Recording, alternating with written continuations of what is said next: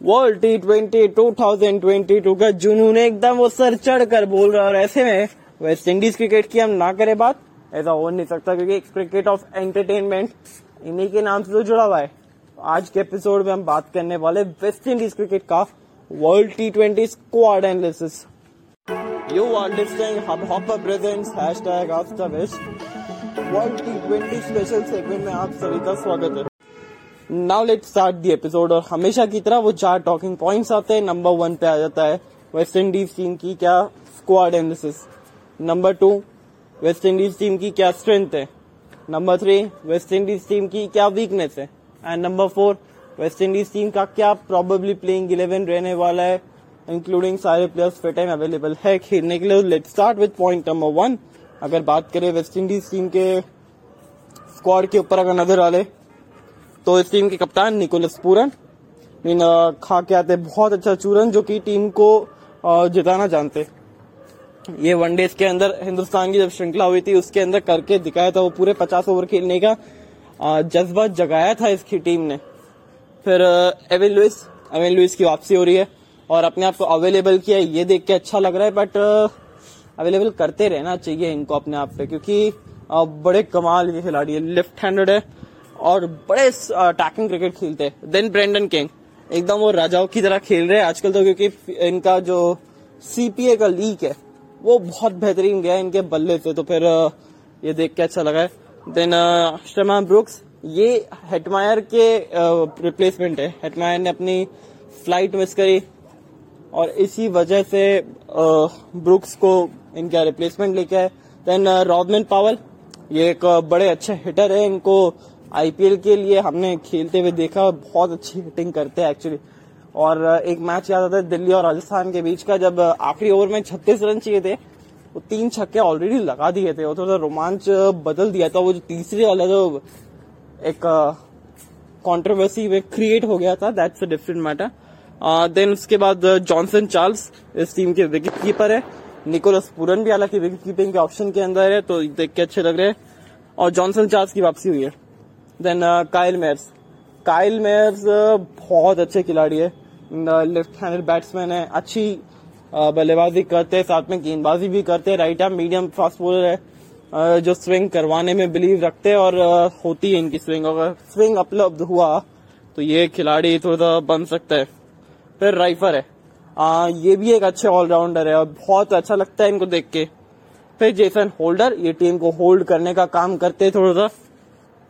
फिर Odean Smith इस team के एक धुआंधार बल्लेबाज और साथ में एक तेज गेंदबाज। काम चलाओ, तेज गेंदबाज एक्चुअली नॉट अ प्रॉपर ये आपके तेज गेंदबाज नहीं है को गन बॉलर नहीं है ये। एक काम चलाओ गेंदबाज है।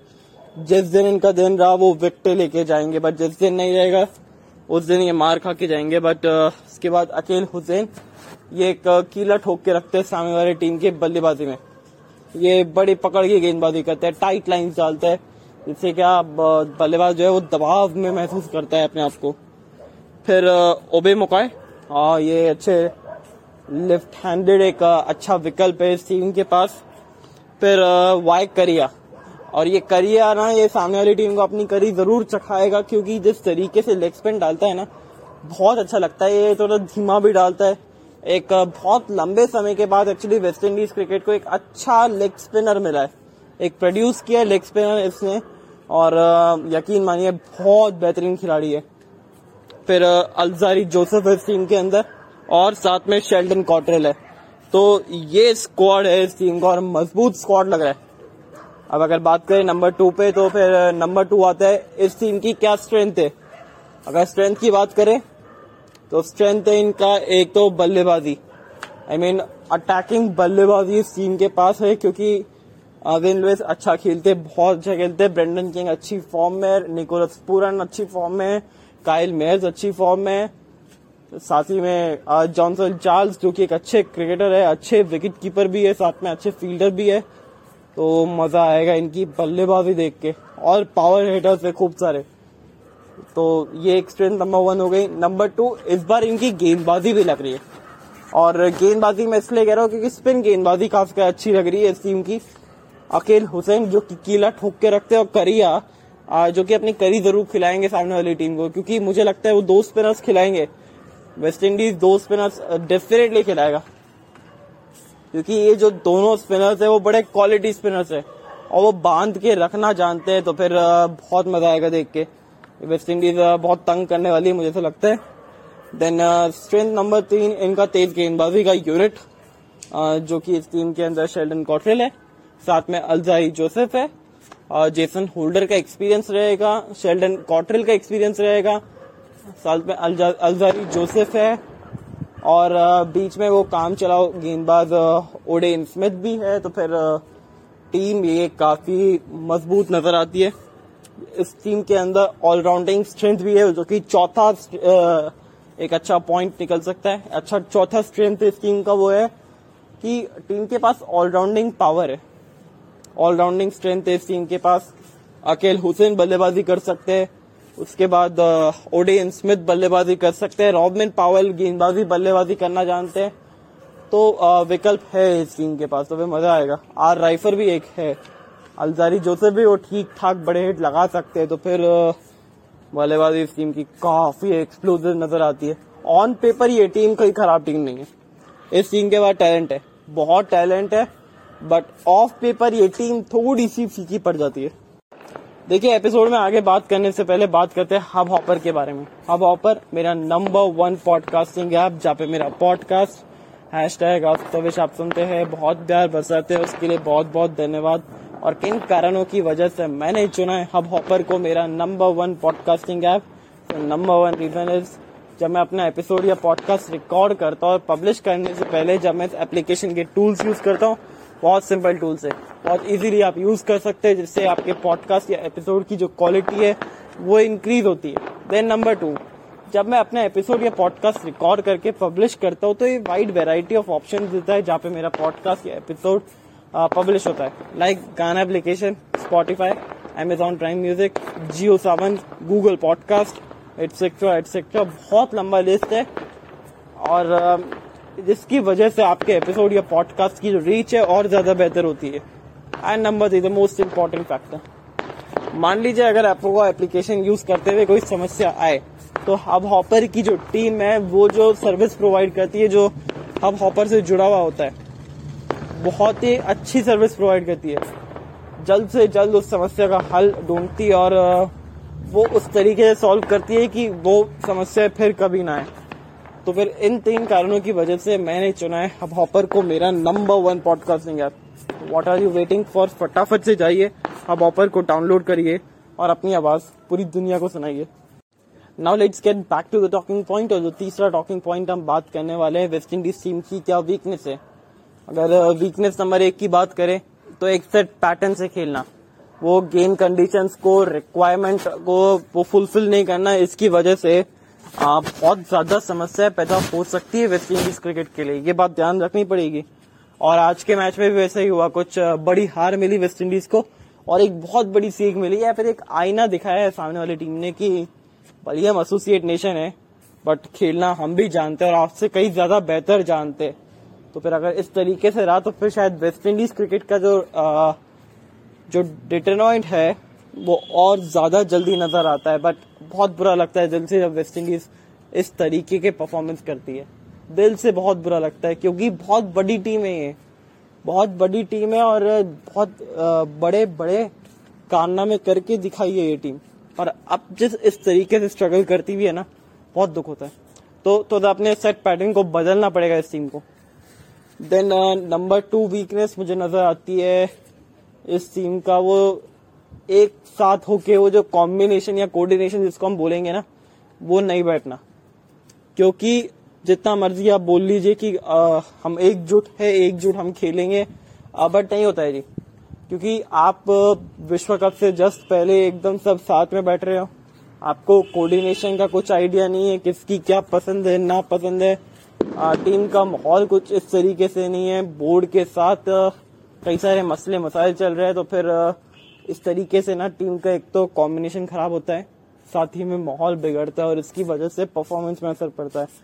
तो बोर्ड को ये सोचना पड़ेगा समझना पड़ेगा हाई टाइम है ये बोर्ड का कि जाइए प्लेयर से बात करिए, उस प्रॉब्लम को सॉल्व करिए और प्रोत्साहित करिए वेस्ट इंडीज क्रिकेट को रिप्रेजेंट करने के लिए। देन नंबर थ्री मुझे नज़र आता है इस टीम की अगर वीकनेस uh, कहे तो फिर uh, थोड़ा सा इनएक्सपीरियंस रहता है। थोड़ा सा इनएक्सपीरियंस मुझे नज़र आता है शायद आप करिया का देख लीजिए। अगर उनको मार पड़ी तो फिर दबाव पड़ सकता है उनके ऊपर क्योंकि आ, इस टीम के पास भली जितनी मर्ज़ी वो स्ट्रेंथ क्यों ना हो गेंदबाजी के अंदर। बट कहीं ना कहीं तो इनएक्सपीरियंस भी है। वो एक तो ज़्यादा मैचेस खेले नहीं है। दूसरा ये है कि पढ़ने लगने जब शुरू हो जाती है तो फिर मार पड़ती है। और जो बड़ी टीम होती है, वो इस चीज़ों पे ध्यान देती है। और बहुत बड़ी बड़ी टीमें आएगी विश्व कप के अंदर। तो स्पिन बॉलिंग डिपार्टमेंट किस तरीके से चलाएगा वेस्ट इंडीज वो आठ ओवर वो देखने वाली बात है। अगर वो अच्छी तरीके से निकाल दिए ना, फिर तो ये टीम जो है ना, बड़ी मज़बूत नज़र आएगी। नहीं तो फिर दिक्कतें आएगी इस टीम को। तो ये तो हो गई एक्चुअली टीम वीकनेसेस अब बात करते हैं चौथा पॉइंट क्या रहने वाला है? Probably playing eleven world cup के लिए।